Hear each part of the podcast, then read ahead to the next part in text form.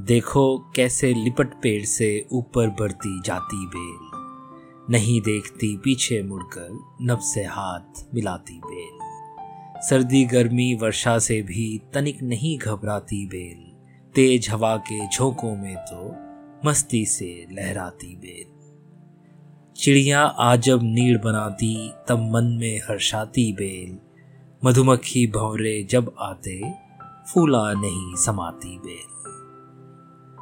दोस्तों, सुरेश चंद्र सर्वहारा जी की इस प्यारी और इंस्पायरिंग कविता से चलिए आज का ये एपिसोड शुरू करते हैं। नमस्कार दोस्तों, आपके अपने मोटिवेशनल और इंस्पिरेशनल पॉडकास्ट शो सुनो मेरी जावेद जॉय के इस खास एपिसोड में आपका हार्दिक स्वागत है।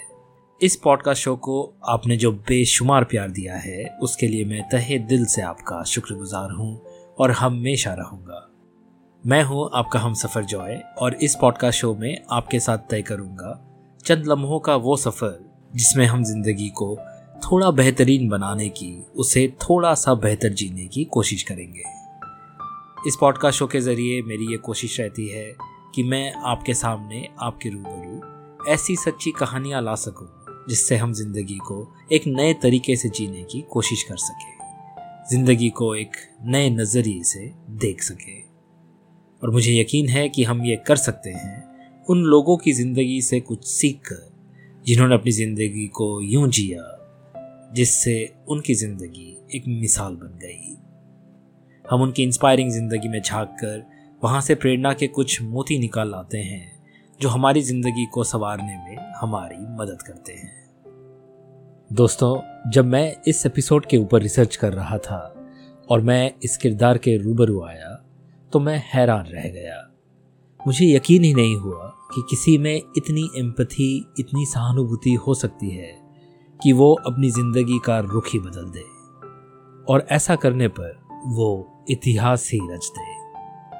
दोस्तों, ज़िंदगी के सफ़र में हमारी आज की कहानी के किरदार के सूटकेस का एसेंशियल आइटम था एम्पथी सहानुभूति। दूसरों के दर्द को अपना समझना, खुद को दूसरों की जगह पर रख कर देखना। और मैं मानता हूँ कि जो लोग ऐसा कर पाते हैं, ये दुनिया उन्हीं लोगों से खूबसूरत बनती है, जीने लायक बनती है। और इस कहानी के किरदार की ज़िंदगी इस बात की पुष्टि भी करती है। दोस्तों, आपका स्वागत है विश्व इतिहास की पहली फीमेल डॉक्टर की कहानी आपका स्वागत है डॉक्टर एलिजाबेथ ब्लैकवेल जी की इस बेहद इंस्पायरिंग कहानी में। आइए जानते हैं कैसे एक भेदभाव भरे समाज से लड़कर वो विश्व की पहली महिला डॉक्टर बनी और ऐसा क्या हुआ था जिसकी वजह से उन्होंने डॉक्टर बनने का निश्चय किया। तो फिर और देर ना करते हुए चलिए सुनते हैं और जानते हैं और इंस्पायर होते हैं डॉक्टर एलिजाबेथ ब्लैकवेल जी की बहुत ही अद्भुत ज़िंदगी से। थोड़ी सी भी जगह मिले तो अपने को फैलाती बेल। जिधर मोड़ दो मुझे, उधर को बच्ची सी मुस्काती बेल। हाथ हिला कोमल पत्तों के हमको पास बुलाती बेल। शीतल छाया से तन मन की सारी थकान मिटाती बेल। एलिजाबेथ ब्लैकवेल जी का जन्म 1821 में ब्रिस्टल, इंग्लैंड में एक समृद्ध परिवार में हुआ। उनके पिताजी सैमुअल ब्लैकवेल एक शुगर रिफाइनरी के मालिक थे और वो काफ़ी ऊँचे ख्यालात के भी थे। वो अपनी बेटियों को भी वही शिक्षा देना चाहते थे जो उनके बेटों को मिल रही थी। उस जमाने में औरतों के पास समान अधिकार नहीं होता था।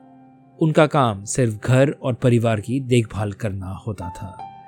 मगर एलिजाबेथ के पिताजी चाहते थे कि उनकी बेटियों को भी समान अधिकार मिले। एलिजाबेथ का बचपन काफ़ी अच्छा बीता मगर खुशियाँ कहाँ ज़्यादा देर तक रहती हैं? एक दुर्घटना में आग लग जाने से एलिजाबेथ के पिताजी की शुगर फैक्ट्री बुरी तरह से जल गई और पूरा कारोबार बिखर गया। पूरे परिवार को नई शुरुआत के लिए, एक अच्छे भविष्य की तलाश के लिए अमेरिका जाना पड़ा। और अगले सात साल एलिजाबेथ ने परिवार के साथ न्यूयॉर्क सिटी में बिताए। और 1838 में, जब एलिजाबेथ 17 साल की हुई, उनके पिताजी को बिज़नेस के सिलसिले में सिंसिनाटी जाना पड़ा, क्योंकि न्यूयॉर्क में उनका शुगर रिफाइनरी का बिज़नेस ठीक से नहीं चल पा रहा था।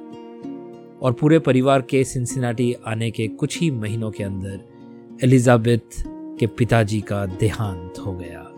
और जब वो चल बसे, तब परिवार की आर्थिक हालत बहुत ही खराब थी। उनके पास कुछ भी नहीं बचा था। वो पूरी तरह से गरीब हो चुके थे। और घर का खर्चा चलाने के लिए एलिजाबेथ और उनकी बहनें टीचर बन गई। वो कई शहरों में जाकर पढ़ाने लगी। और इस दौरान उनकी मुलाकात एक दोस्त से हुई और इस मुलाकात ने उनकी ज़िंदगी ही बदल दी। उनकी दोस्त कैंसर से पीड़ित थी और उनकी ज़िंदगी में कुछ ही दिन बाकी रह गए थे जब एलिजाबेथ उनसे मिली। यूटेरस कैंसर से पीड़ित इस दोस्त ने एलिजाबेथ को बताया कि उन्हें कितनी परेशानी हुई पुरुष डॉक्टर से अपना इलाज करवाने में। उन्होंने एलिजाबेथ से सवाल किया कि तुम डॉक्टर क्यों नहीं बनती? उन्होंने एलिजाबेथ से कहा कि अगर एक लेडी डॉक्टर उनका इलाज करती तो शायद उन्हें इतनी तकलीफ़ कभी ना होती। एलिजाबेथ ने तब तो इस बात को नकार दिया, मगर उनके जहन से ये बात कभी गई नहीं। आखिरी वक्त पर, आखिरी दिनों में उनके दोस्त की पीड़ा उन्हें हमेशा याद रही। और आखिरकार उन्होंने मेडिकल की पढ़ाई का निश्चय कर लिया। मगर वो जानती थी कि समाज इसके लिए तैयार नहीं है। एक लेडी डॉक्टर के लिए तैयार नहीं है। और इसलिए उनका सफ़र आसान नहीं होगा, बल्कि चुनौतियों से भरा होगा, और वो हर चुनौती के लिए तैयार थी। अब टीचिंग जॉब का मकसद था मेडिकल की पढ़ाई के लिए पैसे जुटाना।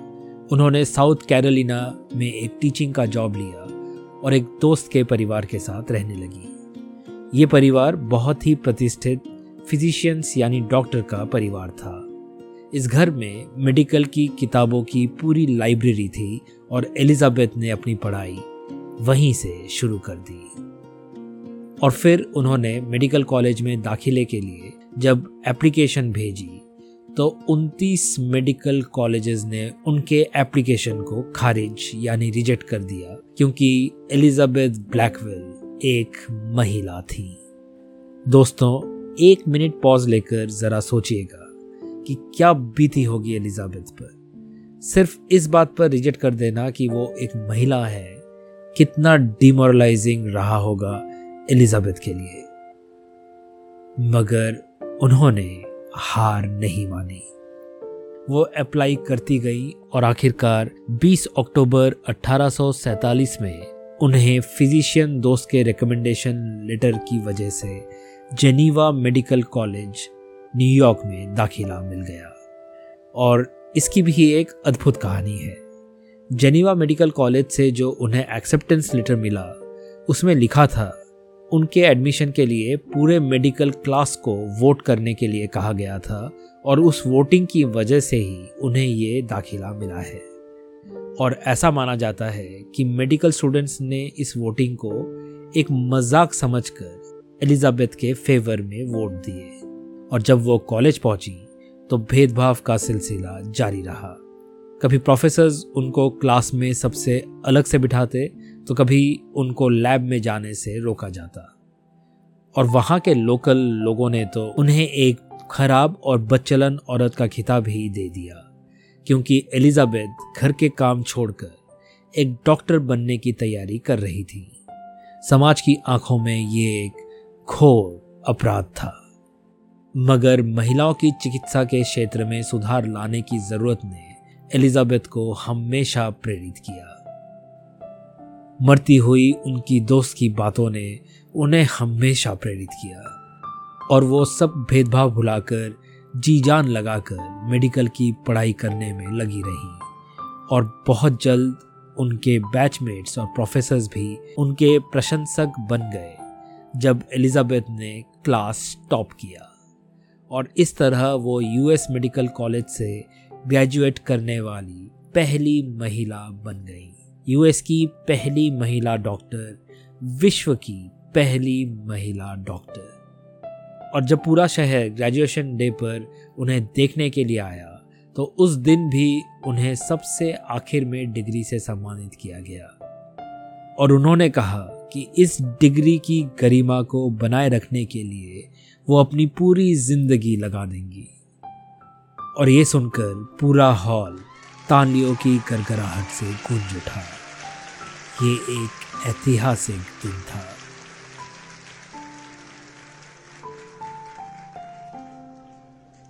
मगर ये कोई जीत नहीं थी। ये एक लंबी युद्ध का आगाज़ था। एक जंग जो एलिजाबेथ ब्लैकवेल जी को बहुत सालों तक लड़ना पड़ा समाज के साथ। एक महिला होने की वजह से भेदभाव के खिलाफ जंग। कॉलेज पूरी करने के बाद आगे की पढ़ाई करने के लिए वो लंदन और फिर पेरिस में गई। उनका ध्यान महिलाओं और बच्चों की चिकित्सा पर था। वो एक सर्जन बनना चाहती थी, मगर उनकी एक ख्वाहिश तब अधूरी रह गई जब एक बच्चे की आँखों का इलाज करते वक्त उनकी आँखों में इन्फेक्शन हो गया। और इन्फेक्शन इतना बिगड़ गया कि उनकी आँखों का ऑपरेशन भी करना पड़ा, मगर उनकी बाई आँख को बचाया ना जा सका। अठारह में वो न्यूयॉर्क वापस लौट आई। उन्होंने अपनी एक प्रैक्टिस भी शुरू की, मगर वो भी पेशेंट्स की कमी के कारण नहीं चल सका। लोग महिला से चिकित्सा करवाने से कतराते थे। एलिजाबेथ ने न्यूयॉर्क के एक बड़े क्लिनिक में वुमेन्स डिपार्टमेंट में काम करने की अर्जी डाली मगर अपना क्लिनिक खोलने की नसीहत देते हुए उनकी अर्जी को रिजेक्ट कर दिया गया। और अठारह में डॉक्टर एलिजाबेथ ब्लैकवेल ने वही किया। उन्होंने कुछ दोस्तों की मदद से New York dispensary for women and children नाम से न्यूयॉर्क के टॉमकिन स्क्वायर के पास एक क्लिनिक खोल दी। उनका मकसद था वहाँ की गरीब महिलाओं और बच्चों का मुफ़्त में इलाज करना। इस इलाके में बहुत ही गरीब इमिग्रेंट्स रहते थे और गर्म पानी के अभाव की वजह से और इंडोर टॉयलेट ना होने की वजह से टाइफॉइड डिप्थेरिया जैसी बीमारियाँ लोगों को होती ही रहती थी। और इस एक कमरे की क्लिनिक में वो गरीब महिला और बच्चों का मुफ़्त में इलाज करती। और उसी साल उन्होंने सात साल की एक आयरिश बच्ची को गोद ले लिया। और इस बच्चे ने एलिजाबेथ जी की ज़िंदगी में एक नई जान डाल दी। एक नया जोश उनके रगों में फिर दौड़ पड़ा। गरीब लोगों को मेडिकल और सर्जिकल केयर देने के लिए और दूसरी महिलाओं को मेडिकल फ़ील्ड में आने की प्रेरणा देने के लिए उन्होंने एक अस्पताल खोलने का निश्चय किया। और कोई मामूली अस्पताल नहीं, एक ऐसा अस्पताल जिसे सिर्फ़ महिलाएँ चलाएँगी। है ना कमाल की सोच दोस्तों। एलिजाबेथ जी ने बाद में अपनी ऑटोबायोग्राफी में ये लिखा भी कि उन दिनों कोई अस्पताल ही नहीं था जहाँ महिला डॉक्टर्स अपनी हुनर की प्रैक्टिस कर सके। और 12 मई अठारह में the New York infirmary for indigent women and children की नींव रखी गई। डोनेशंस की मदद से बने इस अस्पताल को चलाती थी डॉक्टर एलिजाबेथ ब्लैकवेल, अपनी छोटी बहन एमिली ब्लैकवेल के साथ, जो कि सर्जन बन चुकी थी। और फिर चार मेडिकल स्टूडेंट्स और दो नर्सों ने इस अस्पताल को ज्वाइन किया। इस अस्पताल से न सिर्फ़ डॉक्टर एलिजाबेथ ब्लैकवेल ने अपने सपनों को साकार किया, बल्कि उन्होंने दूसरे हज़ारों महिलाओं को भी सपना दिखाना सिखाया और उन सपनों को सच करने में उनकी मदद भी की। और फिर एक दशक के बाद उन्होंने महिलाओं के लिए एक मेडिकल स्कूल की शुरुआत की, जिसका नाम था the women's medical college of the New York infirmary. और पूरे अमेरिका में ये कॉलेज चार साल की मेडिकल कोर्स पढ़ाने वाले पहले कॉलेजेस में से एक था। और अठारह सौ उनहत्तर में अपने बहन के हाथों में कॉलेज और अस्पताल की बागडोर थमाकर डॉक्टर ब्लैकवेल लंदन लौट आई और अपने लेक्चर्स और राइटिंग से मेडिसिन के क्षेत्र में महिलाओं को आगे आने के लिए प्रोत्साहित करती रही और नवासी साल की उम्र में 1910 में वो चल बसी। उनके द्वारा स्थापित अस्पताल और कॉलेज 100 साल से भी ज़्यादा चले और आज भी चल रहे हैं। इन 100 सालों में एक मिलियन से भी ज़्यादा महिलाओं, बच्चों और पुरुषों की सेवा की है डॉक्टर ब्लैकवेल के अस्पताल ने। दोस्तों है ना एक कमाल की ज़िंदगी, एक अद्भुत इंस्पायरिंग कहानी। चलिए इसी जगह पर एक ब्रेक लेते हैं और थोड़ा रिकैप करते हैं और समझते हैं हमने जो भी सुना। इसको कांटो छाटो तो भी फिर से है हरियाती बेल। चार दिनों की जीवन में भी हंस हंस फूल खिलाती बेल। इसको कांटो छाटो तो भी फिर से है हरियाती बेल। चार दिनों के जीवन में भी हंस हंस फूल खिलाती बेल। मुरझाने से कभी न डरती गीत खुशी के गाती बेल। जीवन को जी भर जीने का नव विश्वास जगाती बेल। डॉक्टर एलिजाबेथ ब्लैकवेल जी की ज़िंदगी भी इस बेल के जैसी ही थी। जब भी समाज ने उनके ख्वाबों को काटने की कोशिश की, उनको नीचा दिखाने की कोशिश की उनके रास्तों पर कांटे बिछाने की कोशिश की। उन्होंने कभी हार नहीं मानी।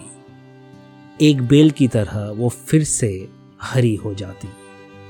फिर से ज़िंदगी की दी हुई हर चुनौती का सामना करती। उनके अंदर इतनी सहानुभूति थी, इतनी एम्पथी थी कि वो हमेशा ज़िंदगी को एक पॉजिटिव नज़रिए से देखती। उनके साथ इतने भेदभाव होने के बावजूद उन्होंने कभी अपने अंदर कोई करवाहट नहीं रखी, बल्कि मेहनत कर अपनी मंजिल पर निशाना रख अपने सफ़र पर आगे बढ़ते हुए उन्होंने सबका दिल जीत लिया। उनकी ज़िंदगी एक मास्टर क्लास है जो हमें सिखाती है कि अगर हमारे अंदर एम्पति है, सहानुभूति है तो हमारे अंदर कभी कड़वाहट नहीं आ सकती है। हमारा हौसला हमेशा बना रहता है क्योंकि हम नेगेटिविटी में भी पॉजिटिव की तलाश करते हैं और ऐसा करने पर हमें हमारी मंजिल पर पहुँचने से कोई भी नहीं रोक सकता है। डॉक्टर ब्लैकवेल की ज़िंदगी के मास्टर क्लास से हमें ये भी सीख मिलती है कि अगर हम दूसरों के दर्द को अपना सकते हैं, दूसरों की पीड़ा को समझ सकते हैं तो फिर हम एक ऐसी दुनिया बना सकते हैं जिस पर ऊपर वाले को भी गर्व महसूस होगा। डॉक्टर ब्लैकवेल ने अपनी दोस्त के दर्द को अपनाया और समझा और इसी चीज़ ने उन्हें एक डॉक्टर बनने के लिए प्रेरित किया। एक लेडी डॉक्टर जो महिलाओं के दर्द को समझ सके और उसका निवारण कर सके। दोस्तों, विश्व की पहली महिला डॉक्टर को, डॉक्टर एलिजाबेथ ब्लैकवेल को मेरा सलाम है। हम सभी का सलाम है।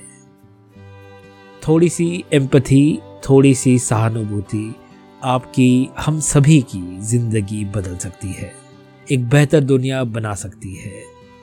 इसीलिए दोस्तों, आप सभी से मैं गुजारिश करना चाहूँगा कि डॉक्टर एलिजाबेथ ब्लैकवेल की ज़िंदगी से प्रेरणा लेते हुए हम ज़िंदगी के इस सफ़र में अपने सूटकेस में भी एम्पथी और सहानुभूति को भर लें। अगर हम ऐसा कर लेंगे तो फिर हमें अपनी मंजिल तक पहुँचने से कोई भी नहीं रोक पाएगा और हम एक बेहतर समाज भी बना पाएँगे। मैं आपसे गुजारिश करूँगा कि आप इस एपिसोड को डाउनलोड कर लें, सेव कर लें और तब तब सुने जब आपको लगे कि आपके साथ किसी ने गलत किया है या आपके साथ कुछ बुरा हुआ है।